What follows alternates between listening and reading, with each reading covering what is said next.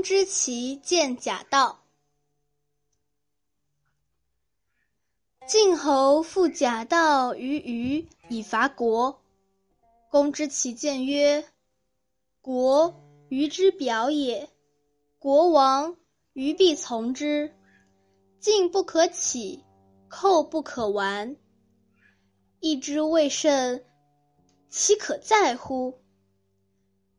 燕所谓“辅车相依，唇亡齿寒”者，其虞。国之谓也。公曰：“晋，武宗也，岂害我哉？”对曰：“太伯于众，大王之昭也。太伯不从，是以不嗣。国仲、国叔、王季之墓也，为文王亲事，勋在王室，藏于蒙府，将国事灭。”何爱于虞？且虞能亲于桓庄乎？其爱之也。桓庄之族何罪？而以为禄，不为逼夫。亲以宠逼，犹尚害之，况以国乎？公曰：吾想四风节。神必惧我。对曰：“臣闻之，鬼神非人时亲，唯德是一。古周书曰：‘皇天无亲，唯德是辅。’又曰：‘属稷非心，明德为心。’又曰：‘民不异物，唯德一屋。’如是，则非德。”民不和，神不祥矣。神所平一，将在德矣。若尽取于，而民德以见馨香，神其土之乎？弗听，许进士。公之奇以其足行，曰：“余不纳矣，在此行也。”竟不更举矣。冬十二月丙子朔，晋灭国。国公丑奔京师，师还，管于虞，遂袭虞，灭之。译文：晋侯。又向虞国借路去攻打虢国。公之奇劝阻虞公说：“虢国是虞国的外围，虢国灭亡了，虞国也一定跟着灭亡。晋国的这种贪心不能让他开个头。这支侵略别人的军队不可轻视，一次借路已经过分了，怎么可以有第二次呢？”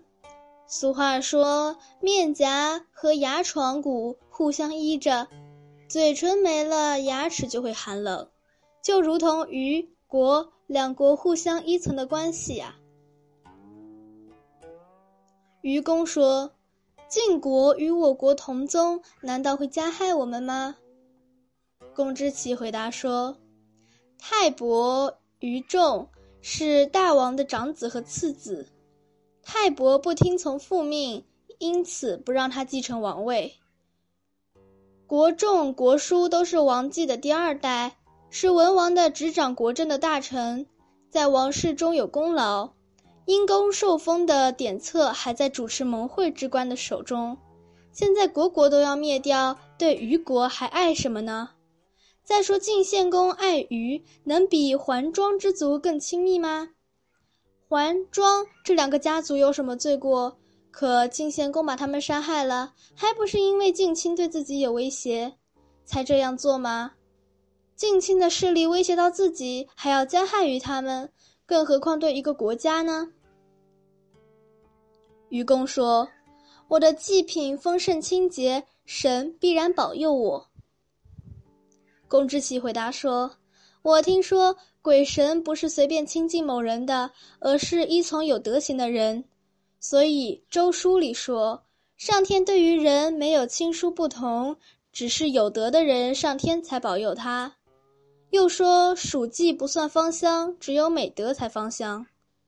又说人们拿来祭祀的东西都是相同的，但是只有有德行的人的祭品才是真正的祭品。如此看来，没有德行，百姓就不和，神灵也就不享用了。神灵所凭依的，就在于德行了。如果晋国消灭掉虞国，崇尚德行，以芳香的祭品奉献给神灵，神灵难道会吐出来吗？愚公不听公之奇的劝阻，答应了晋国使者介入的要求。公之奇带着全族的人离开了虞国。他说：“虞国的灭亡，不要等到岁终祭祀的时候了。晋国只需这一次行动，不必再出兵了。”冬天十二月初一那天，晋灭掉了国国。国公丑逃到东周的都城，晋军回师途中安营扎住在虞国，趁机突然发动了进攻，灭掉了虞国。